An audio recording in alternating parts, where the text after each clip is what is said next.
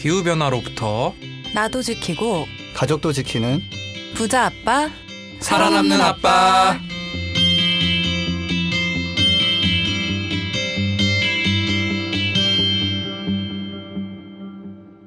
안녕하세요. 팟캐스트 부자 아빠, 살아남는 아빠입니다. 기후변화로 급변하는 경제산업구조 속에서 우리들의 가족도 지키고 재산도 지킬 수 있는 방법을 지금부터 알려드립니다.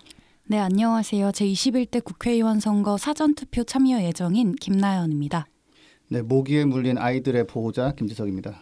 네, 오늘 좀 안타까운 부고 소식을 갖고 온 차윤탁입니다. 네, 우선은 김나연 선생님부터 21대 국회의원 선거 어떻게 되시는 거죠? 네, 저희 이거 방송일이 10일 금요일이잖아요. 네. 그래서 10일 금요일이랑 11일 토요일 이틀 동안 오전 6시부터 오후 6시까지 전국 어느 사전투표소에서나 이제 별도 신고 절차 없이 모든 분들이 이제 사전투표를 하실 수 있는데 네. 저도 이때를 이용해서 신분증 가지고 가서 투표를 할 예정입니다. 근무 시간을 거예요?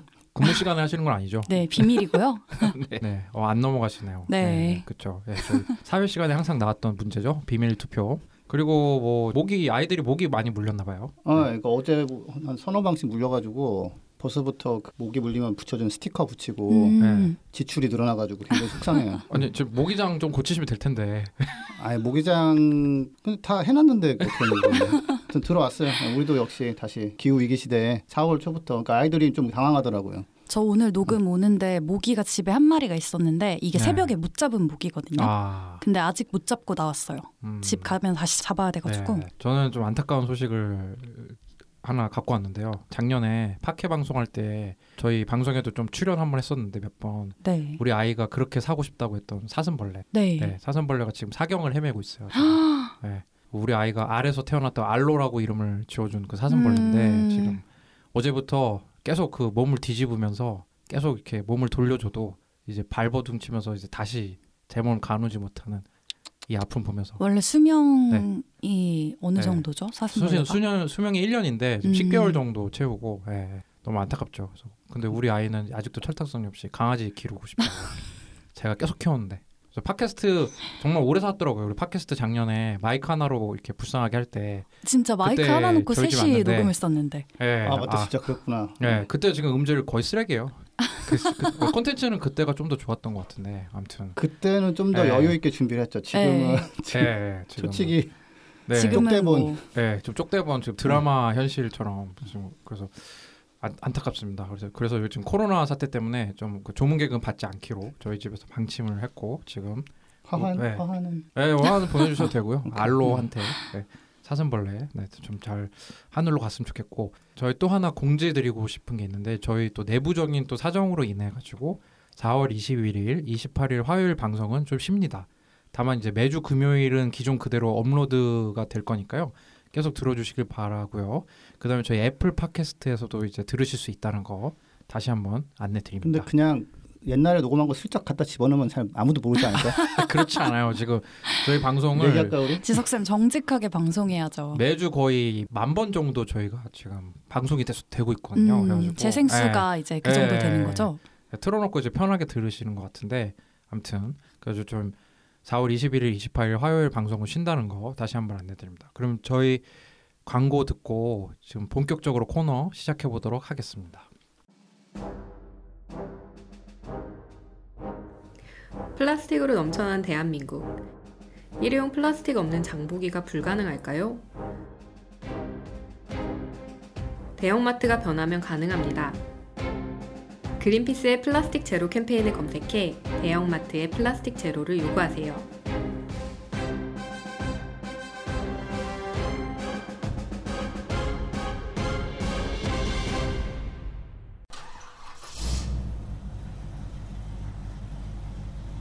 거리의 소리를 찾아서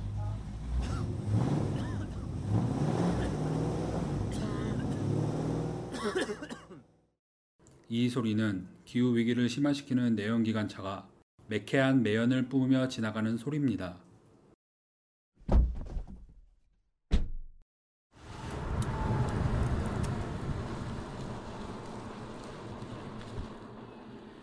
이 소리는 지구를 지키고 내 지갑도 지키는 전기차에서 나는 소리입니다. 환경과 전기차에 대해 더 궁금하신 점은 그린피스 홈페이지에서 내연기관차 이제 그만 캠페인을 검색해주세요. 네, 붓바살바의 간판 코너 주간전기차 한번 시작해보도록 하겠습니다. 어떤 소식 갖고 오셨나요, 김지석 선생님? 아, 네, 일단 그 전기차 보조금 업데이트를 깜빡할 거 안 해가지고, 네. 하여튼 계속 없어지고 있으니까 빨리 주문하시고 잘 사세요.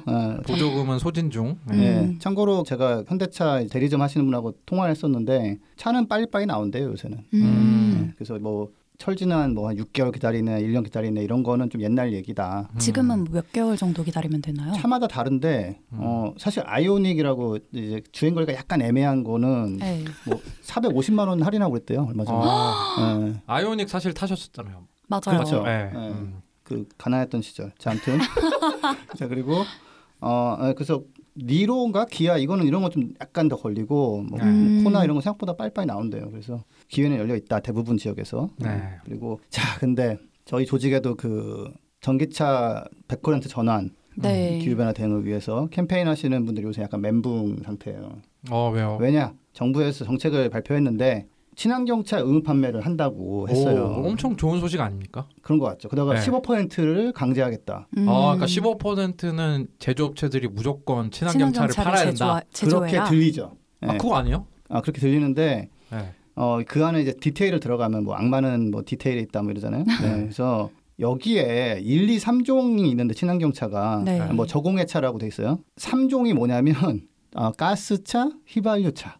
그리고 옛날에는 그 클린 디젤에 속았잖아요. 옛날 디젤도 들어왔었어요. 네, 그거야 생각하면 이제 약간 발전한 건데 이제 디젤은 빠진 거죠, 그죠? 이제 네. 디젤이 빠진 거죠, 진짜. 이게 근데 아니 근데 2010년에. 이걸 발전했다고 얘기할 수가 있나요? 뭐랄까 테크니컬리가 뭐랄까 그 공무원분들이 그래도 좀 일을 조금 했다. 좀 더 했다. 디젤을 삭제했으니까. 그렇죠. 네. 디젤은 빠졌다. 2020년에 이게 무슨? 그다음에 2종은 이제 플러그인 하이브리드라고 해가지고. 전기차 모드로 한 3, 40km 갈 수 있는 거, 그게 2종으로 들어가고 그다음에 일반 하이브리드 차도 2종으로 들어가고요. 사실 친환경 차에는 전기차랑 수소차만 넣어야죠. 그리고 수소차도 사실 그 연료를 바꿔야 되는 거고. 근데 이게 이제 아무튼 이 접근이 미세먼지 관련법으로 시작 들어간 거예요. 그러니까 친환경 차의 기준은 미세먼지를 많이 만드느냐 아니냐? 그렇죠, 그렇죠. 예, 그래서 이산화탄소 기준으로 안 놓다 보니까 이런 결과가 나오는 건데 뭐.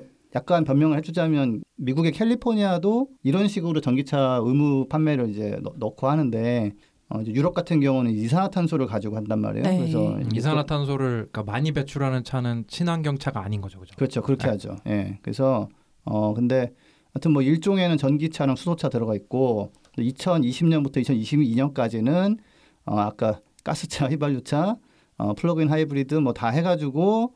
15%라는 규정을 이제 적용을 하고 2023년부터는 이제 드디어 가스차, 휘발유차가 빠지고 플러그인 하이브리드가 2종으로 들어가고 3종은 없고요. 그다음에 1종은 전기 수소만 해가지고 뭐 이때부터는 또 이제 저공해차 의무 비율을 좀 바꿀 것 같긴 한데 그쵸. 사실은 지금도 좀 더 강하게 들어와 주면 좋을 텐데 뭐 가스차, 휘발유차 집어넣고 숫자는 15%라고 해가지고 뭔가 있어 보이게 해버리면 사람들은 아니 충분히 많이 하는데 뭘 이렇게 그린피스 사람들은 이러냐 이런 얘기 나오거든요. 그래서 좀 너무 충격적인 게 환경부 공무원이 되려면 이제 공부를 어마어마하게 해야 되잖아요. 그런데 어떻게 가스차랑 휘발유차를 저공해 차라고 그러니까요. 해놓고 말이에요. 2022년까지 그것도 이 공해라는 거를 지금 시대에 뭐 미세먼지만으로 되게 좁혀서 이렇게 단정지어버리는 게 좀 안타깝네요. 그 요즘 뭐 국내 언론사 메인 뉴스 전에 또 현대자동차가 수소차 광고 엄청 하잖아요. 뭐 수소차 한번 지나가면은 뭐 미세먼지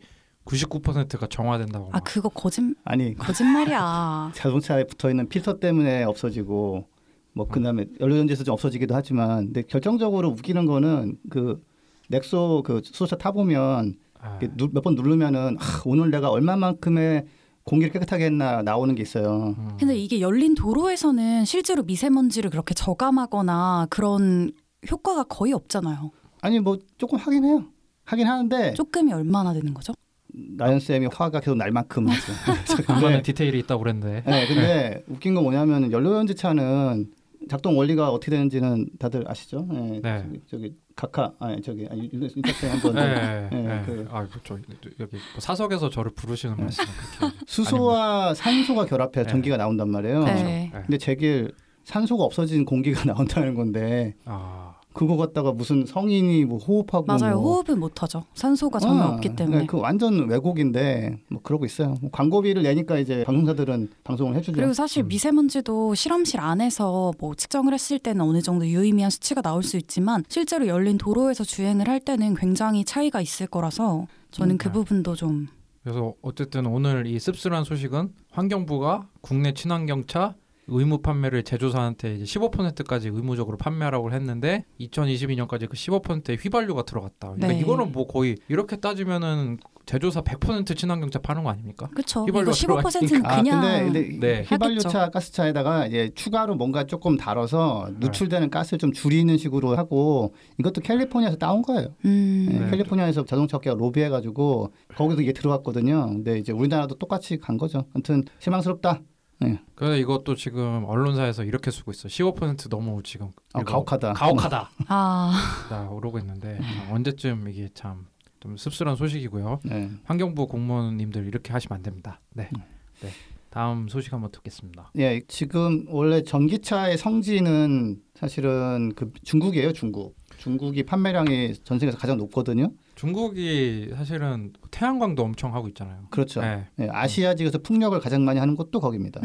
왜냐하면 거기는 뭐 이런 친환경 쪽으로 중국을 안 가면 뭐 지금 사람 살 수 없는 곳이 돼버리잖아요. 맞아요. 그러니까. 네, 근데 이제 2020년을 맞아서 자 이제 전기차 산업들 그만큼 컸으니 이제부터는 당근을 좀 치우고 보조금을 없애고 채찍으로 가겠다 해가지고 그 전기차 판매 의무제를 이제 막 준비하고 있었어요. 21년부터 시작하고 뭐 14%, 2022년에 16%, 2023년에 18%를 하려고 했는데 보조금을 치우자마자 특히나 코로나 사태가 겹쳐가지고 전기차 판매가 1월, 2월 합쳐가지고 한 60%가 줄어버린 거예요. 네. 그래서 너무 일찍 치웠나? 그래가지고 지금 2년 정도 보조금을 연장하기로 이제 했습니다. 그래서 뭐 중국 시장이 사실은 만약에 완전히 꺾어져 버리면 전 세계적으로 전기차가 기세가 꺾이거든요. 그래서 판매량이 줄어들면서 걱정이 있었는데 중국 정부가 이거는 살려야지 해가지고 연장하기로 했다라는 거. 전기차 시장을 좀 더 살린다고 이렇게 한 건 뭐 긍정적인 방향인 것 같네요. 네. 네. 또 어떤 소식이 갖고 오셨나요? 네, 전기차를 뭐 시장으로서는 중국이 하드캐리를 하고 있지만 회사로서 하드캐리하는 데는 테슬라인데요. 그렇죠. 네. 코로나 겹쳐가지고 테슬라 또 나왔어요. 또 망하는 거 아니냐. 뭐 주가가 또 막 바닥칠 거다. 뭐 나왔는데 이번에 실적이 나온 게 10만 3천 대를 생산했다. 3개월 동안 1월, 2월, 3월에 그다음에 참고로 현대기아 합쳐가지고 작년에 전기차 만든 게 한 5만 대인가 그래요. 예, 그러니까 이게 이제 좀 기존 업체들이 좀 더 분발된다는 걸 보여주는 거죠. 그래서 그다음에 8만 8,400대를 판매했다라고 나와서 굉장히 좀 자동차 산업은 망했어 뭐 이런 분위기가 있었는데 테슬라는 꽤 잘했구나 라는 게 있는데 원래 생산 대수보다 판매 대수가 적은 거죠. 그죠? 항상 그렇진 않아요. 왜냐하면 이제 생산을 많이 했지만 판매가 좀 안 될 때도 있고 뭐 이런데 뭐 우리 경영에서 배웠잖아요. 도요타 뭐 저스트 인 타임, 적시 생산 막 이래가지고 재고량을 줄여갖고 막 그런 얘기 있지 않았어요? 네, 부품 같은 거 이제 그때그때 가져와가지고. 왜냐면 이게 재고가 많으면 그게 다 비용이어가지고 창고에 쌓았는데 그래서 재고 비용. 그래서 제가 지금 보는 게 10만 3천 대 생산했는데 8만 8,400대 판매된 거면 그래도 못 판 차가 있는 건데 이참에 좀 싸게 살 수 있나 싶어가지고. 큰 그림. 사실 네. 그 말 나와서 얘기하지만 지금 사실은 배달을 못 하고 있어서 사회적 거리두기와 이제 뭐 그 외출 금지도 막 그 비대면 있고. 배달을 한다고 하지 않나요? 예, 하긴 해요. 근데 하긴 하는데 가능한 지역이 있었고 이제 가능한 기간이 있었는데 요즘은 이제 아예 좀 못 하는 지역도 있다고 하더라고요. 그리고 공장 이제 문을 닫아가지고 일단은 직원들 월급 좀 약간 삭감하고 그다음에 무급휴가 대환영한다 공지하고. 일부 이제 비정규직은 조금 쉬고 계셔 이렇게 펄로라는 표현을 쓰는데 난 이거 처음 보는데 그러니까 약간 대기 뭐 무급 대기 뭐 이런 거 한 것 같아요. 그래서 뭐 사실 3월까지는 미국에서 코로나 이거 대응을 굉장히 안 하던 시기라서 타격이 없었던 것 같고 이제 앞으로 이제 테슬라가 어떻게 헤쳐나가고 뭐 그런 걸 통해서 전기차라는 시장에 대한 시각이 어떻게 바뀌는지. 이제 귀추가 주목되고 있는 이런 식상한 멘트가 나오네요. 아니 근데 진짜 운송이 어려워서 이렇게 되는 거구나. 그것도 있어요. 네, 네. 그렇구나. 게다가 알겠습니다. 지금 그나마 있는 운송 여력을 가지고 차를 보낼 때가 아니라 사실은 뭐 식량이나 물자 그렇죠. 이런 걸 해야 되기 때문에 그렇죠. 예, 차는 좀 후순위로 밀리는 거죠. 예. 네. 또 어떤 소식 갖고 오셨나요? 이거는 약간 긍정적인 소식입니다. 지금 미국에서 캘리포니아하고 트럼프 정부가 싸우고 있어요. 트럼프는 지난주에 이제 연비 규제를 혼란한 틈을 타서 없애버렸단 말이에요. 원래 한 5%씩 연비를 개선한다고 오바마가 만드는 게 있었는데 없앨 거야, 없앨 거야, 없앨 거야 해놓고서 드디어 지난주에 없애면서 1.5%만 이제 개선하면 되게. 그건 좀 사실 껌도 아니거든요. 그래서 도움도 별로 안 돼요. 온실가스 줄이는데. 훨씬 더 세게 줄여야 되는데 그 바꿔버렸는데 이제 이거 놓고서 이제 캘리포니아는 야 이게 말이 되냐. 이들 일로 와봐 해가지고 자동차 업체들하고 이제 야 니들은 우리가 더 센 거 오바마 때 비슷한 거 할 건데 니들 할 거지? 이런 식으로 해가지고 아 하겠습니다 한 데가 BMW, 포드, 혼다, 폭스바겐 있었어요. 작년까지는. 근데 최근에 볼보가 아 우리도 하겠다. 연방정부가 없애더라도 우리는 그 오바마 정부 때 비슷한 기준을 맞춰서 한 4, 5%씩 개선하겠다라고 해서 미국처럼 지금 탄소 배출 신나게 팡팡하고 있는 데가 없죠. 그렇죠. 네, 그렇죠. 네. 네, 진짜 정말 그 특히 1인당이라든지 뭐 OECD 국가 중에 이산화탄소 배출량 보면 미국이 압도적인데 그래서 캘리포니아는 그걸 자체적으로 한다는 거죠, 그죠? 네. 근데 되게 근데 캘리포니아가 하면 캘리포니아를 따라하는 주들이 한 15개 정도 있어요. 네. 그러니까 사실은 뭐 약간 과장하자면 예전에 남북전쟁 노예제를 놓고 막 싸웠던 뭐 그런 것처럼 자동차 규제를 놓고 캘리포니아 중심으로 모이고 그 나머지 지역이 이제 트럼프 행정부를 따라서 이제 좀 막 나가는 그런 상황이 됐는데 뭐 그래도 볼보가 아주 큰 업체는 아니지만 이렇게 캘리포니아랑 합류했다라는 것은 아 이제 조금 그래도 양심이 약간 있는 업체가 하나 더 늘었다 뭐 이런 식으로. 볼보는 어쨌든 뭐 한 5년 정도 됐나요? 이제 전기차만 생산하겠다라고 언제부터 2000 몇 년부터 전기차만 생산하겠다고 해놓고 그러니까 내연기관 이제 더 이상 안 한다고 볼보가 선언을 했잖아요. 근데 그게 약간 이제 또 그것도 살짝 언론 플레이가 살짝 있었던 거예요. 근데 그러니까 그래놓고 한국에서 지금 디젤 SUV 계속 광고하고 지금 엄청 팔고 있잖아요, 그죠? 그러니까 그 선언한 게 뭐냐면 전기차만 하겠다는 게 아니라 네. 엔진만 있는 차를 하지 않겠다는 거였어요. 뭔 말이에요, 이게? 하이브리드는 엔진만 있는 게 아니죠. 아~ 전기 모터랑 배터리가 조그만 게 있죠.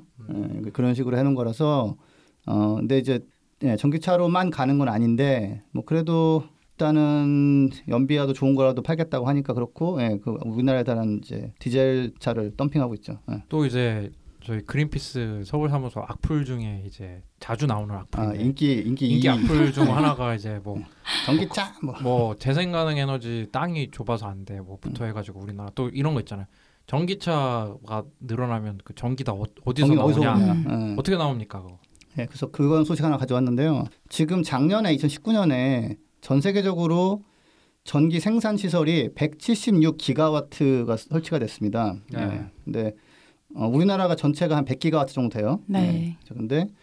작년에 추가된 전력 생산 시설 중에서 재생에너지 시설이 네. 72%입니다. 그러니까 요즘 두산중공업이 좀 이제 구제 뭐 1조 원 지원받고 6천억도 지원받고 네. 이러고 있잖아요. 네. 이제 그게 뭐 탈원전 얘기하지만 실제로 그 영향보다는 이렇게 바뀌고 있는데 전력 시장이 그렇죠. 예, 전기 공사한다고 그러면 태양광 풍력하라고 하는 게 대부분이지.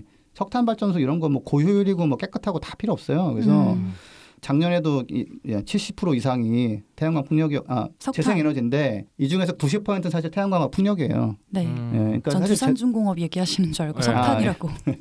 그래서 아무튼 통계 이렇게 나왔고 그다음에 재생 에너지 생산 시설의 54%가 아시아에 있습니다. 네. 그러니까 우리 뭐 한국이라든지 중국 업체 이런 데서 이 관련 뭐 태양광 셀이라든지 이런 걸 다 생산한다는 말씀이시죠? 아니 설치를 하는 거예요. 아 설치? 네, 발전소 설치하는 거를. 발전소가 이렇게 많이 생겼다. 그렇죠, 많이 생겼죠. 네, 그래서 여기서 나오는 전기로 지금 늘어나는 전기차 충분히 다 충전할 수 있거든요. 그래서 전기는 어디서 오는데 그 뭐 석탄 아니야? 뭐 이런 식의 논리는 그게 석유 업체에서 보통 만든 그런 논리예요. 그래서 이 통계를 보면 예, 아시아 지역에 태양광 풍력 많이 늘어나고 있고. 한국도 마찬가지고요. 그래서 전기차가 팔리는 곳에서 전기차가 늘어나는 것보다 훨씬 많은 양의 전기가 나오고 있으니 걱정하지 마시라. 말씀드립니다. 전부 다 전기차로 바뀌어도 충분히 커버가 가능하다. 재생가능 에너지로 가면. 네, 그죠? 네, 네. 네, 알겠습니다. 네. 네, 오늘 뭐 정말 또 재밌는 소식 많이 갖고 오셨는데 또 다음 주에도 좀 더 아까 말씀하신 것처럼 디테일한 준비 좀 부탁드리겠습니다. 네, 쪽대본에서 좀 벗어나 보겠습니다. 네, 알겠습니다. 워낙 요즘 업무 많으셔가지고 그죠? 네, 좀 바빠요. 네. 네, 감사합니다. 네, 감사합니다. 부자 아빠, 사랑하는 아빠.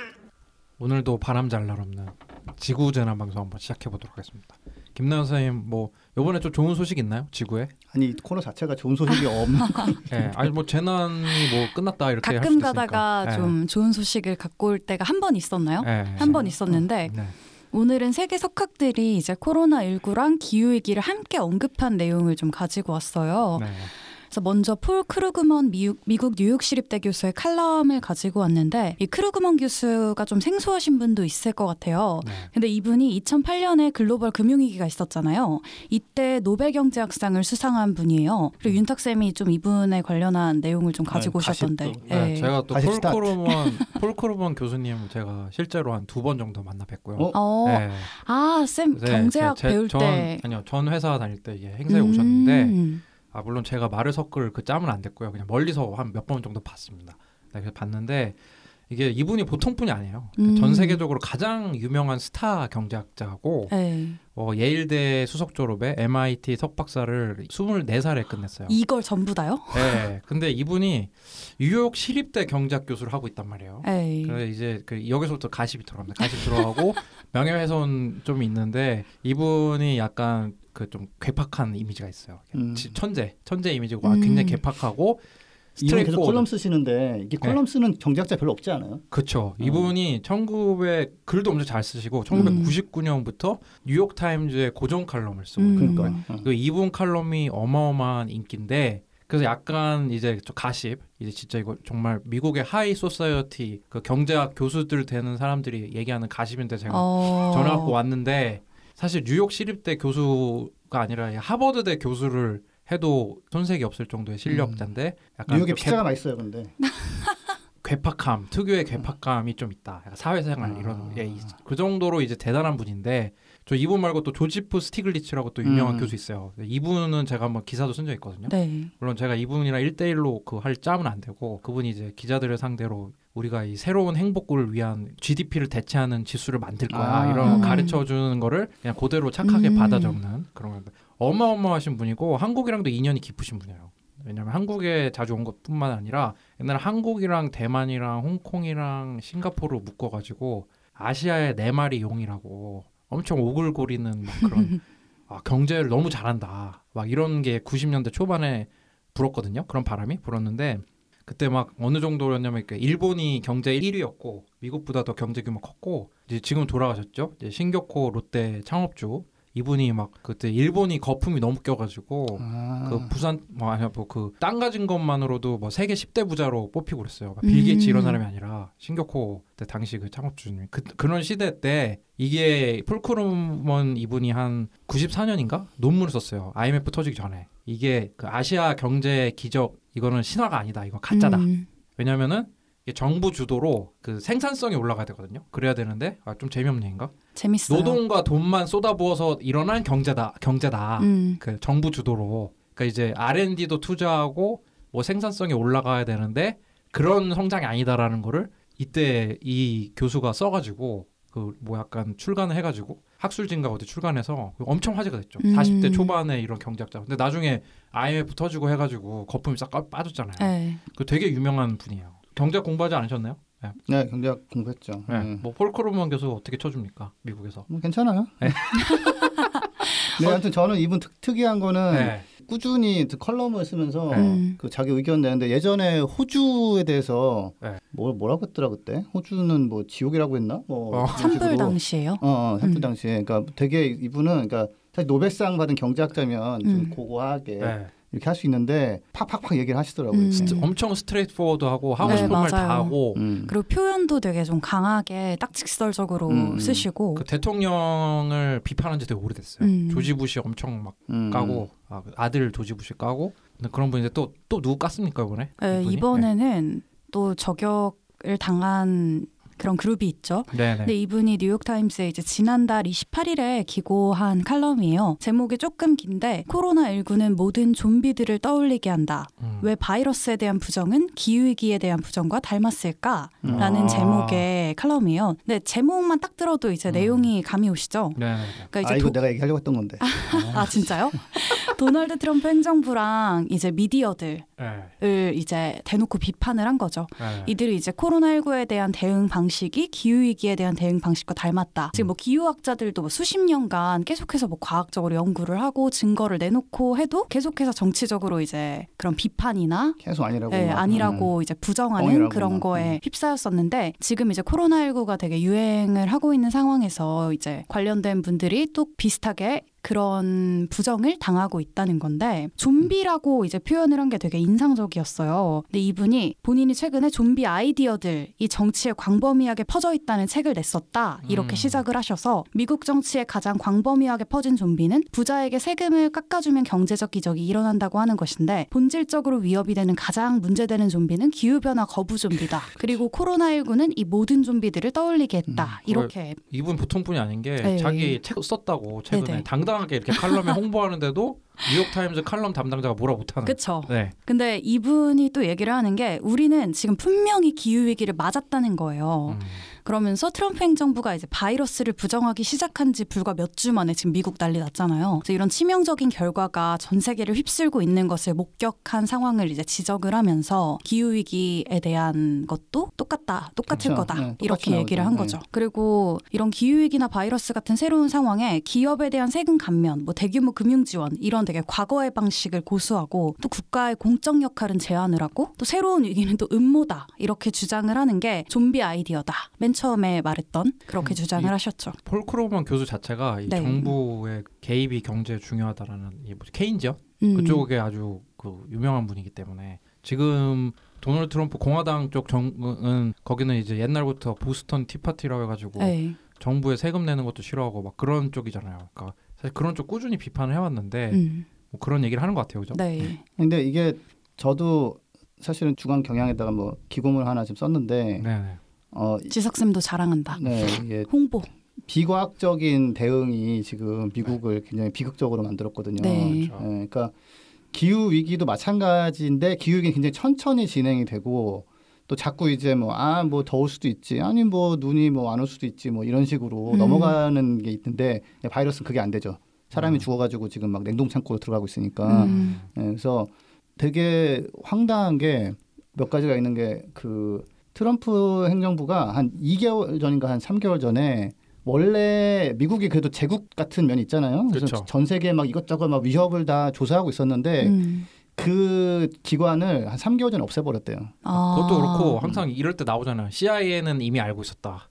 CIA 이미 경고. 네. 내부적으로 아 이거 만만치 않다고 경고가 들어갔는데 아, 뭐 웃기지 마라 하면서 그냥 무시를 했고, 그리고 그 조직은 이제 폐사가 됐었고요. 그다음에 또 얼마나 황당한 게 있냐면, 트럼프 사위가 쿠시너라는 네. 보면 좀 약간 음습한 느낌이 드는 맞아. 예. 백인 청년인데 예. 뭐 나보다 어리니까. 자 근데 자, 이 인간이 지금 대책본부에 들어가 있어. 직함은 뭐 없어요. 사위예요. 그래서 first son-in-law, first daughter랑 first lady 이런 것도 아니야. 도토도 아니야. son-in-law인데 무슨 짓을 했냐면은, 해외에서 마스크나 이런 거 공수를 해와요. 예. 그 다음에 뭘 했냐면은 민간업체에 넘겨. 그러면은 지금 급한 주정부들이 거기에 경매를 들어가, 그러니까 입찰을 들어가가지고 저 좀 한 55만 장만 주세요. 저 얼마 드릴게요. 이렇게 해가지고 나눠주는 거예요 지금. 아 그러니까 이게 미국은 이런 게 되게 많다. 옛날 안 이랬어. 이런 건 처음이야. 아니 미국은 이렇게 약간 뭔가 새로운 비즈니스를 창조하는 게 아니라 중간에 수수료 떼먹거나 이러면 산업을 창출했다. 헬스케어 같은 게 대표적인 거야. 굳이 나라에서 받아도 되는 거를 민간 헬스케어 회사 엄청 만들어놨고, 맞아요. 그래가지고 불을 부풀린 다음에 이게 경제 성장했다, 막 이런 식으로. 우리나라도 요즘 뭐 이슈가 좀 있잖아요. 막 이렇게 수수료 떼먹는 사업에 대한 뭐 그런 거. 그런 유에 또 창출한 거네요, 쿠슈너 아저씨가. 네. 그리고 네. 크루그먼 아저씨 박사님의 뭐 누구야, 뭐 노벨상 수상자의 그 말 중에서. 지금은 실업자가 지금 이 코로나 빵 터진 다음에 한 300만 명하고 뭐 600만 명 추가로 또 들어왔나 그래요. 막 1000만 명이 실업하고 막 이러는데, 그러면 그 사람들한테 현금을 줘야 되는데, 물론 그런 조치도 하지만 꼭 그러면 갑자기 법이 깎아줘야 된다고 이런 식으로 그냥 치고 나오고 이래가지고, 한 가지 좀 희망하는 거는 이번 기회에 과학적인 걸 무시하고 저런 식으로 하다가는 큰 코 다치는구나. 되면 좋겠는데 미국이 과연 그렇게 돌아설까에 대해서 네. 좀 하도 실망을 많이 해가지고 좀 걱정스럽습니다. 모순이 많은 사회라는 걸 많이 느낄 수 있는 것 같아요. 좀 심각해요. 네. 네. 그리고 제가 두 분의 이야기를 가지고 왔었는데 네. 한 분은 이제 빌 게이츠예요. 아까 윤탁쌤이 빌 네. 게이츠를 잠깐 언급하셔서 깜짝 놀랐는데 네. 다들 알고 계시죠? 마이크로소프트 창업자인데 이분이 이제 지난달 24일 테드의 크리스 앤더슨과의 인터뷰에서 코로나19와 관련해 과학 및 데이터 공유 측면에서 전 세계에서 훌륭한 협력이 이루어지고 있다 이렇게 평가를 하셨고 코로나19 확산 통제를 위한 각국의 협력이 추후 기후변화 대응에도 도움이 될 수 있다 라고 얘기를 하셨어요. 그러니까 지금 전 세계 과학자들이 코로나19에 대응하기 위해서 굉장히 활발하게 협력을 하고 있는데 이게 이제 기후위기도 전 세계적으로 함께 대응해야 되는 문제잖아요. 이걸 대응을 할 때 도움이 될 수 있다고 얘기를 한 거죠. 빌 게이츠 이분이 네. 은퇴하신 다음에 네. 어떻게 하면은 내가 이 문제를 해결해 볼 수 있을까 하면서 사회 이 문제 저 문제를 취미 삼아서 들여다보고 계시잖아요. 맞아요. 이분이 무슨 뭐 2시간에 책 몇 권을 읽어버린대요. 막 하여튼 그렇다 하는데 굉장한 속도를 하시네요. 저희 청취자분 중에서도 관심 있으시면 빌 게이츠 재단 홈페이지 가면 재밌는 소식 많으니까 보시면 좋을 것 같고. 네. 그래서 오늘 두 가지 소식 가지고 온 거의 요점은 이거 같아요. 이제 첫 번째는 정부가 기후위기 그리고 코로나19 같은 이런 긴박한 상황에 되게 관습적인 방식으로 대응하면 안 된다. 우리나라만 봐도 그렇잖아요. 지금 코로나19로 경제 침체된 상황에서 KDB 산업은행이랑 한국수출입은행이 두산중공업에게 이제 긴급 운영자금을 대출을 해주고 네. 소상공인들은 지금 긴급 경영자금 대출받기 위해서 막 맨날 기사 나오잖아요. 사진 그러니까. 기사. 아무것도 뭐 묻지도 따지지도 않고 지금 새벽부터 줄 서고 뭐 밤새서 줄 서기도 하고 뭐 이러는데 그래서 저희도 지금 여기에 대응을 하고 있잖아요. 근데 두산중공업의 경영위기는 사실 지석쌤이 앞에서 언급해 주신 것처럼 충분히 예상이 가능했던 거죠. 석탄발전이 70% 네. 원자력발전이 10%대 정말 이거 진짜 정말 이거 보면서 우리가 기사를 볼 때 이 진짜 눈을 잘 봐야 된다고 생각한 게 탈원전 때문에 지금 막 두산중공업이 망하는 것처럼 지금 돼 있잖아요. 탈원전이 또 10%대는 되니까 그렇게 말을 하고 이제 퍼센테이지를 숨기고 얘기를 해버리면 사실 깜빡 속을 수밖에 없는 거죠. 지금 뭐 소상공인들 지금 오늘 내일 하는데 그러니까요. 산업은행이랑 한국수출입은행 사실 이 두 곳도 두산중공업 이렇게 됐는데 책임이 크거든요. 그렇죠. 그런데 그냥 1조 원을 긴급 대출해주고 지금 6천억 또 추가 그쵸. 대출해준다는 거잖아요. 근데 그것도 네. 곧 또 끝날 텐데 뭐 부채 상환하고 하면 그래서 지금 사실은 탈원전이 아니라 석탄 화력발전소 전 세계적으로 안 짓고 있는데 한참 됐죠. 그런지 안 짓고 한다고 한 지 한 2000년대 초반인가요? 그때부터 이제 석탄 화력 확 줄인다고 근데 우리나라는 아직도 신규 수주를 하고 있고 하니까 큰 문제죠. 네. 그래가지고 두산이 진짜 몰랐냐 탈석탄 그거 진짜 정말 증거자료 이제 전 국민이 알아요. 두산중공업이 한때 에이. 그 광고 했었어요. 사람이 미래다라고 해가지고 그쵸, 막 유명했죠. 엄청 광고 했었잖아요. 사람이 미래다 하면서 뭐 인재에 엄청 투자하는 것처럼 광고를 해가지고 근데 그게 2015년에 이 두산 인프라코어가 위기에 빠져가지고 그래서 그때 갓 입사한 대리급 다 정리해고되고 난리 나서 이 사람이 미래다를 엄청 이제 패러디를 하고 막 악플도 많이 달리고 있어요. 사람이 미래라더니 대리 아래 사람들만 좀 명예퇴직 나가라 한다. 사람의 미래다 다음에 두산이 한참 TV 광고 많이 한 게 그 박서원 최고 크리에이티브 총괄자라고 두산 오리콤에 그 박영만 두산그룹 회장 아들이에요.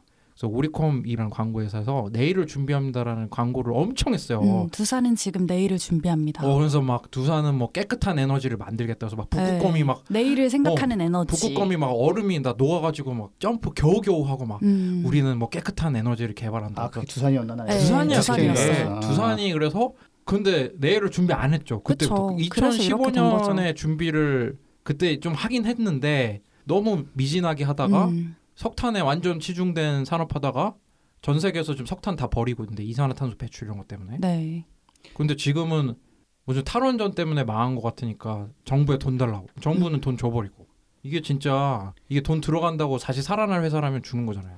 대출도 문제지만 이런 거죠. 그러니까 두산 그러더라고요. 석탄 발전소를 뭐 우리 국내에 짓는 거는 우리는 그냥 허가가 났고 발주가 왔으니까 장비를 만든 거지. 뭐 우리가 짓자고 한 건 아니다라고 말을 하는데 아니 주로 그걸 만들어서 파는 업체가 그거 만들어야 된다고 그런 식으로 뭐 언론 플레이나 뭐 로비 안 했겠어요. 예, 그러니까 참 뻔뻔하다. 예. 그리고 해외에서도 우리나라가 우리나라 세금으로 해외 그 석탄 발전소를 져준단 말이에요. 인도네시아나 뭐 베트남들 거기 사람들이 싫어하잖아요. 그쵸. 누가 요즘 석탄 발전소 짓냐. 이게 건강도 안 좋아지고 비리도 연루되고 현대 같은 경우.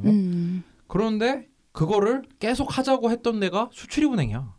수출입은행이 계속 사업을 추진하다고 두산중공업이랑 완전 그래놓고서는 지금 대출해줘서 살려주는 것처럼. 네. 와, 이게 어떻게 이럴 수가 있는지. 지금 이렇게 사실 공적 자금을 대출을 해준 거잖아요. 국민 네. 모두가 네. 되게 고통받고 있는 상황에 그런 대출을 해준 곳들도 책임감을 당연히 가져야 되고, 사실 그들도 해외 석탄발전소 건설에 되게 책임이 있으니까. 그리고 무엇보다 두산중공업이 좀 더 책임감을 갖고 좀 이제는 진짜 얘기했던 대로 본인들이 얘기한 그 깨끗한 에너지, 좀 지속 가능한 에너지로 사업을 확 한꺼번에 바꿔야죠. 이게 뭐 석탄발전소 짓다가 어떻게 사업 전환하냐 막 이렇게 얘기하실 수 있는데, 뭐 터빈이나 이런 거 충분히 더 개발하면 풍력 발전으로 갈 수도 있고 네. 다 할 수가 있고 충분히 준비를 하고 리소스를 더 투입하고 하면은 뭐 그래도 될까 말까긴 하죠. 너무 늦게 그렇죠. 뛰어들었으니까. 죽기 살기로 그쪽으로 가면 또 모르겠어요. 근데 사실 두산이 또 뭐가 문제냐면 지금 우리가 이 상황을 가스 터빈을 만들어서 타게 하겠다고 하는데, 제너럴 일렉트릭 에디슨이 창업해가지고 네. 120년 가다가 지금 휘청휘청 네. 하는 데가 네. 가스터빈 많이 하다가 만점 망했거든요. 왜 네. 설레가 다 나와 있는데 이렇게 좋지 않은 선택을 하는지. 그래서 두산중공업의 그린에너지 뭐 이런 홈페이지 찾아보면은 두산도 뒤늦게 막 뛰어들었어요. 풍력발전 뭐 국내 최대 풍력발전 개발 사업 국책 사업도 따고 했는데 너무 늦었고, 이게 지금 기업의 경영진이 도덕적으로 지금 책임을 질 생각이 있는지 잘 모르겠는 게, 이게 1조 원 대출 소식 떨어지자마자 뭐 골프 치고 막 그랬다는 거 아니에요? 그래서 또 한참 난리 났었죠. 그러니까 그 국민 세금이 들어가서 사업이 다 전환이 되고 뭐 더 할 기업이라면 당연히 이게 들어가야 되는데 공적 자금이 지금 과연 그럴 수 있는 곳인지. 그 탈원전 핑계만, 오히려 탈원전 선언한 이후에 두산중공업이 그 원자력 그 설비 납품에 그건 더 늘었어요. 이런 거짓말 계속하고 너무 좀 그런 것 같아요. 맞아요. 네, 전 세계적인 추이를 좀 따라가야 될 것 같고. 그리고 마지막으로 이제 빌 게이츠 관련해서 하고 싶은 말은, 일단은 각국의 적극적인 협력을 통해서 하루빨리 코로나19가 종식돼야 되고, 또 이 협력을 바탕으로 진짜 얘기를 한 것처럼 기후위기에도 더욱더 좀 신속히 대처할 수 있었으면 좋겠습니다. 두산중공업 같은 경우도 진짜 사업 다각화 노력을 좀 더 일찍 하고 했었어요. 네. 근데 지금 경영진은 뭐 어떻게 책임진지 모르겠지만 애꿎은 직원들만 지금 다 미래를 걱정하게 맞아요. 거의 다 생계가 걸려 있는데 참 너무 안타깝습니다. 좀 다음 주에는 밝은 지구 재난 방송 소식. 밝은 소식, 비교적 밝은 소식으로 가지고 와볼게요. 재난이 끝났다 하면서 좀 하기 했으면 좋겠고. 네, 저 광고 듣고 다음 코너 시작해 보도록 하겠습니다.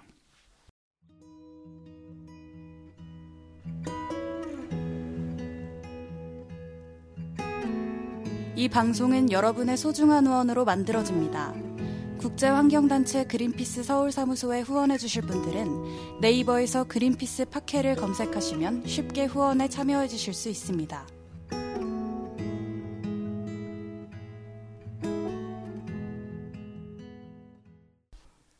네, 그린피스의 과거를 통해서 미래를 배운다. 그린피스 연대기 한번 시작해보도록 하겠습니다. 또 지난주에 또 괜찮은 피드백이 있었어요. 너무 빠르다. 그래가지고 오늘은 천천히. 지금 굉장히 천천히 말씀하시는 게 느껴져요. 한국인의 밥상 그 스타일로 천천히. 뭐 지금 방송 들으시는 분 중에 비빔국수 하나 말아먹고 오셔도 될 정도로 아주 천천히 좀 진행을 해보도록 하겠습니다. 그린피스가 어떻게 설립이 됐는지 벌써 그 3회차인데 1회차 때는 이제 그린피스의 전신이 왜 생겼는지. 뭐 때문에 생겼다고 그랬죠? 베트남 전쟁의 그 바람을 타고 반전으로 이제 시작을 한 거죠. 좀 병맛 퀴즈쇼 했잖아요. 네. 나연 쌤이 이게 희생 많이 했죠. 부티기는 퀴즈쇼였죠. 네, 오늘은 퀴즈 맞나요? 아, 오늘 퀴즈 거의 없습니다. 그래서 이제 미국에서 베트남 전에 징집이 되거나 자식들이 징집되는 걸 막기 위해서 이게 좀 명분이 없는 정전이라고 한 사람들이 이제 캐나다로 많이 도피를 했는데 이제 거기서 이제 반전이랑 이제 그 핵실험이랑 이렇게 막아보자라는 돈 메이커 웨이브 커미티라는 게 생겼는데 사실은 이제 다른 그때 환경단체한테 해보자라고 했는데 거기서 거절해가지고, 그래서 돈 메이커 웨이브 커미티라는 데서 그 사실 핵실험 하러 가는데 배 타고 간다는 게 이게 말도 안 되는 거잖아요. 그래요? 몸을 던져서 막아보겠다 이런 거 아니었어요? 진짜 굉장히 가까운 데까지. 우리 선조들을 무시하는 거예요? 죽을 수 있으니까. 죽을 수 있으니까. 그래가지고 그때 뭐 미국이랑 뭐 캐나다 서부 해안 중에서 그 이 갈 사람 구했는데 겨우 구한 게 이제 30년 된 광어잡이배, 정확하게는 헬리벗이라고 이제 엄청 큰 광어 있어요. 그거 잡던 그 12명 겨우 타는 배를 마련해가지고 이제 떠나죠. 그래서 지난주 방송에는 이제 배에 탔던 사람들이랑 이제 그 처음에 초조함, 배에 이제 그 미신을 조금씩 믿기 시작하면서 가고 그 다음에 뒤집어서 따면 안 된다 통조림을. 네, 그래서 통조림 뒤집어서 눈치 없게 따고 막 그러다 이제 말리기 시작하고 이제 조금씩 이제 심정적으로 동요가 되고, 그 12명 중에서 이제 2명은 이제 기관장이랑 선장이었는데 나머지 10명 뭐 교수도 있고 뭐 공부 좀 많이 한 사람들, 다양한 사람들이 관련된 분도 계셨고, 예, 갔는데 이제 그 중에 4명이 유부남이었어요. 유부남인데 그 핵 실험에 휘말려서 죽을 수도 있는 거고. 그래서 항해를 드디어 시작합니다. 그때 항해를 시작하는데 그때 당시 이제 미국의 슈퍼셀럽이죠, 존 웨인. 그 미국 서부국, 혹시 서부국 좋아하세요? 예전에는 뭣도 모르고 재밌게 봤죠. 네, 서부국이 그게 얼마나 부조리한 건지 인디안들, 흉악한 인디안들을 물리치는 백인들 뭐 이런 거를 너무 멋있다. 인디안도 나빠. 네, 뭐. 서부국이 좀 약간 매력이 있는 게 그 개척시대 누가 먼저 동물과 인디언들을 먼저 죽이고 땅을 차지하느냐. 그래서 지들끼리 이제 또 땅을 또 차지하기 위해서 또 죽이고 막 하여튼 그런 건데, 그럼 막 정의로운 사람이 와서 도와주고 뭐 열차 털어서 밥 해먹고 하여튼 미국 애들의 상도덕이 없을 때 그 뉴스 건데, 거기에 완전 슈퍼스타죠. 존 웨인이 그린피스가 홍보해달라고 하지도 않았는데 에이. 그린피스 그 배 타는 소식에 대해서, 배 타고 이제 핵실험 막으로 간다는 소식에 대해서 번치 오브 커뮤니즘, 그냥 공산주의자들이다 이렇게 막 얘기를 해버려가지고 오히려 이슈가 더 많이 되죠. 다스는 지금 네. 홍보해줬네. 앞에 거 안 들어줄, 그러니까 막 아니 총정리하는 느낌이. 아, 그러니까 저 댓글에 그렇게 달렸어요. 정리를 좀 해달라. 아, 진짜. 정리해달라 해서. 그래서 네. 저희는 피드백 바로 반영하는 이제 열린 사람이기 때문에. 그래가지고 그게 1회차, 2회차 뉴스였거든요. 그래서 소식이 없고 3회차 오늘 시작을 해볼게요. 그래서 네. 존 웨인이 이제 악담을 했잖아요. 다 그 배 타고 그 핵실험 막으러 가는 애들 다 공산주의자 애들이다. 그게 이제 그때 또 냉전 시대니까 얼마나 이게 또 기가 막히게 또 맞아요. 근데 그때 캐나다에서 이 알래스카랑 러시아 사이에 있는 알류산 열도의 섬으로 가는데 이 12명이 겨우 타는 이 광어잡이 배 있잖아요. 네. 요즘 그 채널A에서 나오는 도시어부 그거보다도 작은 배 있잖아요. 그것도 진주만 전쟁 터졌을 때 만든 30년 된 배 있잖아요. 그걸로 어떻게 갈까요? 가면 죽는 거 아닐까요? 가면 죽는 건데 이게 어떻게 하는지 보니까 밴쿠버에서 알래스카까지 이렇게 해안선이랑 알래스카에서 알류산 열도까지 이렇게 조금씩 이어져 있어요. 그래가지고 어떠냐면 밴쿠버에서 연안을 따라서 배가 조금씩 가면은 갈 수 있어. 그 세계지도 한번 보세요. 나중에 구글맵에. 그래갖고 연안을 따라서 가면은 가는 거예요. 그래서 가는데 이제 캐나다 밴쿠버를 이제 거의 벗어나니까 이제 밴쿠버 섬이라고 있는데 네. 거기서 이제 원주민들한테 다시 축복을 받아요. 어느 정도 간 거냐면 우리나라로 따지면 서울에서 출발해가지고 지금 한 강화도까지 간 거예요. 대략 그런 느낌이에요. 지금 강화문 갔더니 이제 강화문에 계셨던 토착민들이 저기 잘 갔다 오라고 이렇게 이제 해준 거예요. 이때 그 원주민분들이 그림 그려주시지 않았나요? 그런 것도 있고. 그 이제 미국의 또 흑역사인데 미국에서 이제 원주민들을 엄청 많이 죽였잖아요. 원주민들을 끔찍해. 진짜 많이 죽이고 원주민들을 그 아메리칸 인디언이라고 하죠. 인디언을 없애기 위한 방법으로 뭐 들소 다 잡아 죽이고 먹을 거 다 하여튼 별짓 다 했어요. 그래가지고 그때 또 사실 원주민들이 많이 캐나다로 또 갔어요. 미국에서 못 살겠다 캐나다로 갔는데 캐나다의 이 원주민 밴쿠버 섬에 살고 있는 그 원주민들이 그 원주민들은 다 이제 그린피스의 이 핵실험 막으로 가는 거를 지지한다라면서 이렇게 잠깐 우리 항구로 들려라 그래서 항구에서 세레모니 하고 간 거죠. 그래서 이 진짜 이 배가 30년 된 배예요. 네. 그러니까 최고 속도가 9노트예요. 9노트. 9노트가 얼마냐면 시속 16.7km. 에? 진짜 원래 배는 그렇게 안 빨라요. 요즘 최속정 같은 건 모를까요? 킥보드가 한 시속 30km 나오거든요. 30km 나오거든요. 맞아요. 전기 자전거도 시속 30km일 거예요. 이 속도로 가는 거예요. 지금 핵실험 막으로. 엄청 느리잖아요. 네. 그러니까 한 40일 넘게 가야 되거든요. 근데 그때 뭐 핸드폰이 있어요? 뭐가 있어요? 이게 40일 동안 이거 핵실험 막으로 항해를 가야 되는데 심심하잖아요. 뭐가 죽어가? 책. 그때는 게임기. 바둑? 오목? 동물숲 스위치 이런 거 있으면 43일 그 녀석의 나라에서 만든 그 논란의 게임 말인가요? 네. 요즘 페이스북에서 유니클로 이렇게 반대하더니 동물의 숲 너무 열심히 하는 거 아니냐면서 네, 지적이 그렇죠. 나왔어요. 날카로운 지적이. 네, 아주 날카로운 조직이죠. 네. 그 43일 항해를 해야 되니까 이제 뭐 좀 심심할 수도 있을 거 아니에요. 뭐 종일 뭐 배에 나와 있을 수는 없고 배 타보면은 그래서 책이랑 음악 같은 걸 가져가요. 가져가는데 네, 그 그린피스 초대 회장이죠. 밥 헌터가 가져간 책이 워리어스 오브 더 레인보우라는 책을 가져가요. 레인보우 워리어. 그린피스의 그 아이코닉한 환경 감시선이 레인보우 워리어잖아요. 네. 지금 우리가 지금 있는 레인보우 워리어 3호죠, 3호. 네. 1호가 이제 어떻게 된 거죠? 1호가 뉴질랜드에 정박되어 있을 때 프랑스 정보부에서 폭파시켰잖아요. 그린피스가 그때는 진짜 정말 해외 토픽에 진짜 많이 나왔나. 그래가지고 어쨌든 밥헌터가 가져간 책 제목이 워리어스 오브 더 레인보우였는데 이게 뭐냐면 그 아메리칸 인디언들의 설화집 있잖아요. 전설이나 예언 같은 거 모아놓은 거. 그러니까 우리나라로 따지면 뭐 신화 만담집 같은 거죠. 네. 아마 여기서 좀 영감을 얻어가지고 우리 환경감시선 이름을 레인보우 워리어로 지은 것 같은데, 그래서 그때 뭐 아메리칸 인디언들의 유명한 뭐 설화가 나중에 하얀 사람들이 나타나서 인디언들 다 죽이고 숲도 다 자르고 물과 하늘에 뭐 독성 물질 같은 거 다 뿌린다 이런 예언이 실제로 있었대요. 근데 뭐 결국에는 뭐 이제 그 백인들이 와가지고 정말 유린하잖아요. 아메리칸 인디언들 유린하는데, 그래서 이 아메리칸 인디언들 중에서 댄 조지 추장이라고 인디언 최초로 그 우리 저기 봉준호 감독님이 대거 수상하셨죠. 오스카의 나무조연상 후보를 그 아메리칸 인디언 최초로 올리셨던 분이 있어요. 그때 당시에. 네. 그래서 이분이 또 이제 침묵의 힘이라는 또 시도 지으셨는데 우리나라도 유명해요. 제가 한번 좀 오늘 또 천천히 한국인의 낭송인가요? 낭송 한번 들어갑니다. 옛날에 시 낭송 대회 이런 거 있었는데. 아, 음악은 괜찮고요. 뭐 어떤 뭐 편집의 힘을 믿어보겠습니다. 제가 깔아드릴게요. 네. 잔잔한 걸로. 따라라라. 누구야? 산토끼 토끼.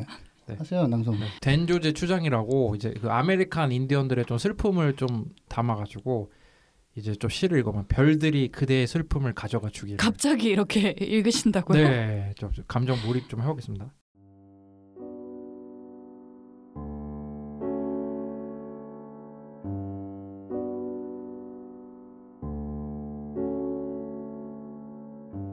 별들이 그대의 슬픔을 가져가 주기를. 꽃들이 그대의 가슴을 아름답게 채워주기를. 희망이 그대의 눈물을 영원히 닦아주기를.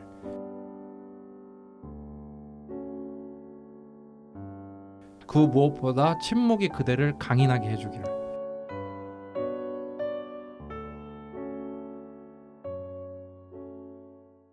뭐야, 닥치고 있으라는 거야? 그렇죠. 이게 직장 생활에 맞는 말인 것 같아요. 이제 옆에 키우고 투장은 이런 생각 할 수 있지. 그렇지. 이제 좀 조용히 좀 해. 네. 그래가지고 약간 좀 직장 생활에 맞는 그런 신 것 같은데, 근데 이 사람이 이제 존 웨인이 아주 악평을 했잖아요. 그린피스의 이 항해를. 에이. 그런데 이제 댄 조지 추장이 이 그린피스가 핵실험을 막기 위해서 이렇게 간다라는 소식을 듣고 언리얼하다. 믿을 수가 없는 소식이다라면서 축복을 해줘요. 그러니까 이미 그린피스의 첫 액티비티 자체가 이미 이제 논란을 일으키는 이제 양쪽의 이런 약간 대리전 같은 그런 느낌이 있었던 거예요. 이렇게 핵실험을 반대하러 가는 쪽이랑 핵실험 자체에 찬성하는 쪽이랑. 그래가지고 이제 가는데 12명이 여러 광경을 목격하게 되거든요. 50~60년간 이어진 이 산업에 대해서 또 비판을 하기 시작해요. 그러니까 해안가를 가면서 그 해변에 그때 당시 버려진 그 통조림 공장이 되게 많았대요. 그래서 그때는 이제 해안가 주변에 막 그 통조림 캔도 잔뜩 버려져 있고, 뭐 고기잡이 배들 파편도 놓여 있고, 청어도 줄고 고래도 줄고. 그때 1970년대 당시에. 그래갖고 그때 이제 캐나다 정부가 이제 어부들한테 라이센스를 주거든요. 이 이상 잡지 마라. 그래서 그때도 이미 환경 파괴가 심각하게 진행이 되고 있었던 시기인데, 그런 거에 대해서도 좀 이제 초창기 멤버들이 좀 이런 인상을 받아요. 아, 이렇게 물고기를 이렇게 또 청어가 그 이제 외국 친구들은 청어 되게 좋아하더라고요. 저는 청어 별로 안 좋아하는데 가시가 너무 많아가지고. 영국의 주식 아닙니까? 영국에 사는 무슨 그 청어 파이도 있죠. 저기 아닌가? 동태 그 저기 커드. 한국에 그건 대구 아니에요? 대구. 뭐 우리나라로 따지면 명태 같은 국민 생선이잖아요. 영국에서 뭐 청어 때문에 막 전쟁하고 그랬잖아요, 옛날에. 청어 파이 있는 거 맞네요. 네, 맞아. 그래서 청어가 줄어들고 뭐 고래도 줄어들고, 이때부터 뭐 환경 파괴가 심각하고 이런 게 우리 그 그린피스의 그 해양 캠페인에 좀 영향을 준 것 같아요. 이때 당시 가면서 이 통조림 통장들이 막 문을 닫고 하는 그런 모습 보면서 뭐 우리나라도 요즘 막 그 참치 통조림 같은 거 막 그런 거 좀 이슈 있잖아요. 이렇게 막 너무 파괴적으로 잡아가지고 하는 경우에는 좀 어자운데 고갈되고 막 그런 문제가 최근에는 있는데. 그 냉동 참치가 이렇게 안 눌리게 한다고 네. 그물에 같이 잡혔던 상어를 멸종 위기종 상어를 토막토막 내가지고 그 참치 사이사이에 이제 이렇게 괴인목처럼 쓴 거예요. 세상에. 13마리인가 해가지고 큰 사건 터졌죠 그거. 세상에. 문제가 많죠. 그래가지고 이제 그런 것도 목격하면서 이제 천천히 항해를 하다가 또 배에 오래 타시면은 그 일요일에는 좀 쉬어요 선원들이. 그래서 좀 쉬는데 저 카세트 테이프를 좀 듣자. 그때는 카세트 테이프. 우리도 뭐 제가 한 97년까지는 카세트 테이프를 구매했거든요. 좀 CD는 좀 있는 집애들이 이제 좀 들었고 CD 가격이 좀 카세트 테이프도 비싸니까. 그래가지고 무디 블루스라는 영국 랍 밴드의 노래를 들으면서 이제 쉰 거예요. 그러니까 누가 또 센스 없게 일요일에 카세트 좀 들어보려고 했는데 카세트가 2개밖에 없는 거야. 하나가 이제 무디 블루스라는 영국 락 밴드고 하나가 베토벤인데 아 베토벤 별로 듣고 싶지 않잖아요. 베토벤 클래식 약간 그때도 이제 약간 핫한 음악 듣고 싶었겠지 클래식보다는. 그래가지고 근데 배 타면 의외로 되게 바쁘거든요. 에이. 청소를 맨날 해줘야 돼요. 청결 유지가 되게 중요하기 때문에. 근데 좀 일요일에 좀 쉬려고 이제 카세트 테이프를 틀면서 좀 쉬었는데 그래서 무디 블루스라는 이 그 음악 그 유튜브에서 요즘 다 들으실 수 있거든요. 그러니까 들으면서 이렇게 쫙 쉬는데 좀 센스 없게 그 나침반 옆에서 틉니다. 그 나침반이 이 카세트 테이프의 자기장에 영향을 받았을까 안 받았을까요? 받아요. 신경 안 쓰고 그냥 틀어놓은 거야. 이거 진짜 나침반에 좀 영향 주지 않을까? 그런데 틀어요. 그래가지고 90마일 정도 항로를 이탈합니다. 일요일에 그 음악 듣고 쉬다가. 그래가지고 90마일이면 몇 킬로? 90마일이면 한 145km 정도 항로 이탈해요. 그 배가 항로를 145km나 이탈했잖아요. 에이. 아까 속도도 더럽게 느리다고 했는데. 그리고 이 항로가 이탈하면 누가 긴장할까요? 선장이 그 생각이 있었으면 145km를 이탈할 때 뭐 뭔가 좀 감이 있었을 텐데. 아 이렇게 되면 핵실험을 못 막을 수도 있으니까 모두가 좀 긴장을 했겠죠. 그 정확하게는 그 미 군사당국이 엄청 긴장합니다. 아. 왜냐하면 미국 안전 원자력 위원회에서 네. 계속 모니터링 했을 거 아니에요. 그 군부대랑 그쵸? 얘네들이 이런 특히 미국 애들도 아니고 캐나다 사람들이 주로 이뤄진 이런 애들이 핵실험을 막으러 간다고 하는데 정보당국이 꾸준히 이게 보고 있었을 거란 말이에요. 그래가지고 그때 당시에 이 항해를 하자고 했던 10명 중에 멤버 중 한 명이 그 조난을 대비해가지고 사실 이 조그만 배가 조난당할 수도 있잖아요. 그래서 아내 도로시한테 위치를 꾸준히 알려주고 있었는데 이게 배가 항로를 이탈하니까 미 해양경비대에서 이제 난리가 납니다. 그 다음에 알래스카 코디악 미군 기지에서 정찰기를 띄워요. 이 배 찾으려고. 허큘레스 HC-130 수송기라고 밀리터리 밀덕들은 아는 그런 수송기인데 미군에서 이렇게 생각한 거예요. 얘네들이 우리 속이려고 이 그린피스 요망한 것들이 미 군당국의 뒤통수를 치우고 핵실험을 어떻게 몰래 가려고 자표를 속였다. 그건 제대로 생각했네. 우리가 좀 얍삽하잖아. 맨날 뭐 기업 이름도 막 코드명을 해가지고 뭐 조리, 또치 막 이러고. 아 근데 그런 게 아니라 또치. 그냥 일요일에 좀 긴장 풀라고 카세트 테이프를 틀었을 뿐인데. 아니 나 믿을 수 없어. 그래가지고 믿을 수 없어. 미군에서 지금 난리가 나요. 그래서 허큘레스 수송기를 띄우고 막 그 캐나다 그 해안까지 그 수송기가 오는데 뭐 10시간 걸린대요. 그래서 10시간 동안 해가지고 그린피스 배를 겨우겨우 찾아요. 그리고 그때 이제 밥 캐즈라고 화학자이면서 사진가 역할을 하는 멤버가 있었거든요. 그 사람이 이 정찰기를 너네가 우리 그린피스 배를 찍으면 나도 너네를 찍겠다라는 이런 패기 광어잡이 어선을 타고 이런 패기를 해서 그때 그 미군 정찰기가 그린피스 배를 촬영하는 모습을 찍습니다. 그러니까 사실은 미군에서도 이걸 계속 모니터링하고 그 인스타에 올렸대요. 그래서 아 인스타에 올렸으면 괜찮은데 그러니까, 아 진짜 우리가 이렇게 너무 중요한 일에서 이렇게 막 미군들이 막 비행기 띄워서 우리 보러 온다. 그럼 뭐 김나연 선생님이랑 이제 PD님 저희 뭐 그 소셜 아이템 떨어지면은 부탁드립니다. 이런 거 좀 합시다 우리. 네, 그래가지고.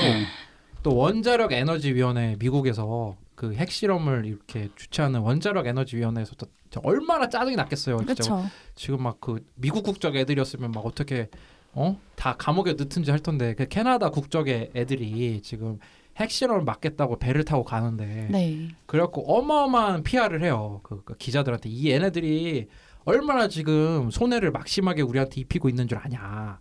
그러면서 그때 이미 그때부터 원자력 에너지 위원회랑 그린피스는 철천지 원수지. 그렇구나. 그때부터 이미 시작부터. 그래가지고 얘네 때문에 지금 막 지금 정찰기 띄워갖고 국민 세금 썼다부터 해가지고 난리가 나요. 근데 한편으로는 또 지지를 많이 받는 거잖아요. 그래서 이런 긴장감이 조금씩 생기는 와중에 그린피스 역사상 첫 빅토리가 나옵니다. 저는 이게 저희 저번 방송인가 이 빅토리가 내부 무슨 단어 아니냐라고 했는데 아니고요. 밥헌터가 자기 자서전에 빅토리라고 다 썼어요. 첫 빅토리가 다음 주에 공개가 됩니다. 그린피스의 역사상 첫 빅토리는 무엇이었을까요? 청취자 퀴즈. 네. 맞추시는 분은 뭐 어떻게 할까요? 맞추시는 분은 네, 뭐 저희 진짜 정말 저희 조직보다 더 그린피스 잘 알고 계신 분이니까 나중에 팟캐스트 한번 초청하든지. 아무튼 그래서 다음 주에 진짠가요, 윤다스요? 아니요. 다음 주에 그린피스 역사상 첫 빅토리가 나오는데 그것도 재밌는 얘기가 되게 많아요. 윤탁쌤이 네. 분명히 저번 주에 네. 퀴즈 많이 가지고 와주신다고 했는데 뭐 그런데 너무해 너무해 잔잔하게 가고 대신 낭송했잖아요. 네. 맞아 네. 오늘은 낭송하셨으니까 인정. 그래서 지금까지 또 이제 이 배가 앞으로 40일 동안 더 가야 되거든요. 우리가 좀 이때 70년대 감성으로 좀 빠져볼 필요가 있어요. 이거 40일을 하루씩 네. 다 기록을 해놨나요? 아니죠? 그렇지 않은데 이 얼마나 이게 그 환경단체가 생겨나는데 어떻게 그 캠페인 이거 잘했잖아 내가 봤을 때 좀. 액션 얼마나 과감해. 그리고 아까 그분이 잘 좀 해주셨네. 공산주의자들이다 이러면서 셀럽이 막 얘기했어. 근데 셀럽이 막 그린피스 저 애들이라고 막 셀럽이 홍보해주고 막 난리도 아닌데 하여튼 다음 주에 첫 빅토리가 나오니 또 관심 갖고 그린피스 연대기 많은 관심 가져주시면 좋겠습니다. 그럼 전하는 말씀 듣고 방송 마무리할 수 있도록 하겠습니다. 네.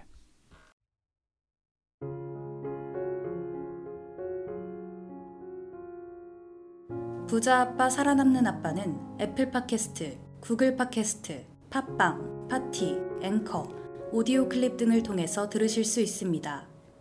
방송에 대한 의견이나 참여를 원하시는 분들은 gker@greenpeace.org로 메일을 보내주시면 저희가 정기적으로 확인하겠습니다. 부자 아빠 살아남는 아빠.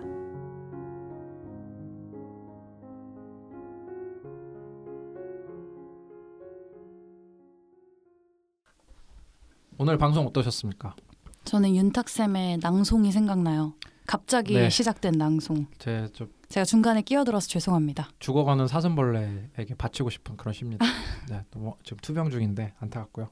네, 김지석 선생님 어떻습니까 오늘? 네, 저는 강인해지기 위해서 침묵하겠습니다. 네, 할 말이 없어요. 근데 그때 이제 아메리칸 인디언들이 이제 보니까 인디언들이 또 세대 갈등이 있었대요. 젊은 인디언들은 싸우자 그러고 그 나이든 인디언들은 타협하자라고 하고 하여튼 그런 류에서 나와서 이제 침묵하자 이런 시가 나왔는데 이제 그린피스라는 배를 타고 12명이 침묵을 깨고 그 미국을 대상으로 핵실험을 막겠다고 그 섬으로 갔다는 것 자체는 정말 대단한 용기라고 얘기를 해주고 싶습니다. 네. 오늘 또 약간 이제 정말 환경부의 황당한 결정부터 해가지고 네. 그 정당 중에서 네. 기후변화 대응을 하겠다는 정당이 있고 네. 아닌데도 좀 있고 그런데 네. 그런 거 잘 보고 네. 판단을 좀 참고하시면 좋겠습니다. 네. 네. 말을 네, 추가합니다. 네. 저희는 뭐 특정 정당을 뽑으라 그런 얘기 절대 안 했습니다. 네. 선거법을 준수합니다. 네. 저희는 아무래도 기후위기를 대응하는 단체이기 때문에 좀 이런 말씀 정도를 드릴 수 있는 거고 그렇죠. 궁금하시면 또 저희 유튜브나 SNS 채널 오시면 또 어떤 정당들이 이 기후위기 대응을 위한 그린 뉴딜 공약을 내세웠는지 확인해 보실 수 있습니다. 제가 그 코로나 관련해서 보면 과학적으로 대응 안 하고 이런 집단이 좀 결정을 내리고 이래버리면 정말 많은 사람들이 고통을 겪어야 되거든요. 그러니까 기후위기 아까 폴 크루그먼 저기 노벨상 받은 경제학자 말처럼 그런 대응이 굉장히 중요한 상황이기 때문에 그런 부분에 대해서 저희가 만든 웹사이트도 한번 보시고 참고를 하셔달라. 예. 네, 그 이번 총선에 도전장을 내민 후보죠. 그 가상 후보 원배가 네. 이제 또 지금 열심히 활동 중인데요. 네. 원배 후보 지지송 투표회를 또 들으면서 중독성이 상당히 강해요. 아, 저 이거 투표회 챌린지, 그러니까 아무 노래 챌린지처럼 이게 나왔잖아요. 아, 그렇죠. 그래서 이거 한번 영상을 봤더니 근무를 하면서 계속 이 노래를 제가 따라 부르고 있는 거예요. 투표회 이러면서 근무 전엔 안 들으시길 추천합니다. 정말 나라가 허락한 유일한 마약이죠. 네, 그 투표회 노래 들으시면서 마지막으로 마무리할 수 있도록 하겠습니다. 다음 주에 좀 더 재밌는 소식으로 돌아올 수 있도록 하겠습니다. 감사합니다. 감사합니다.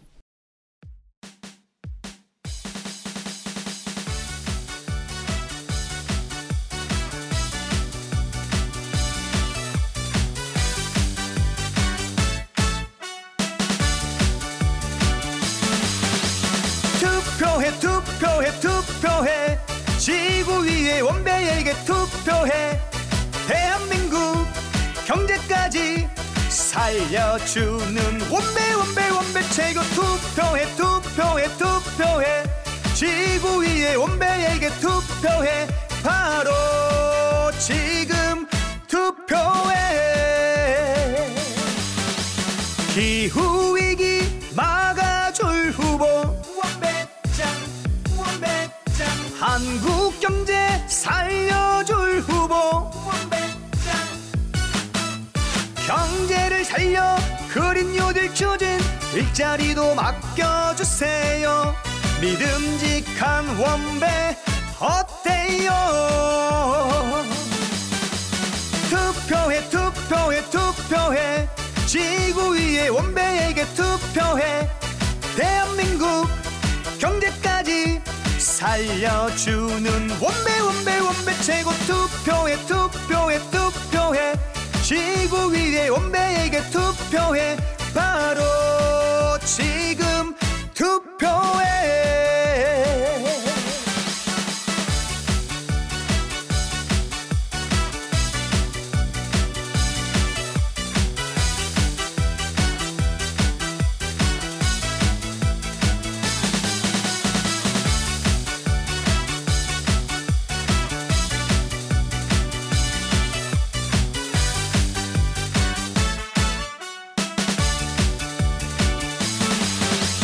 기후위기 막아줄 후보 원배짱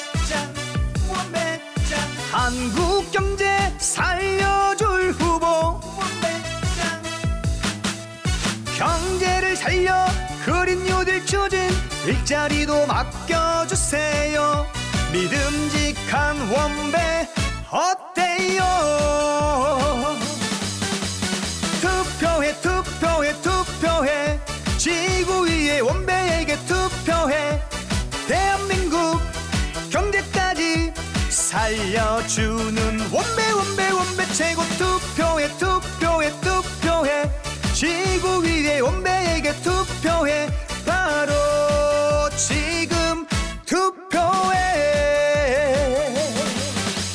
투표해 지구 위의 원배에게 투표해.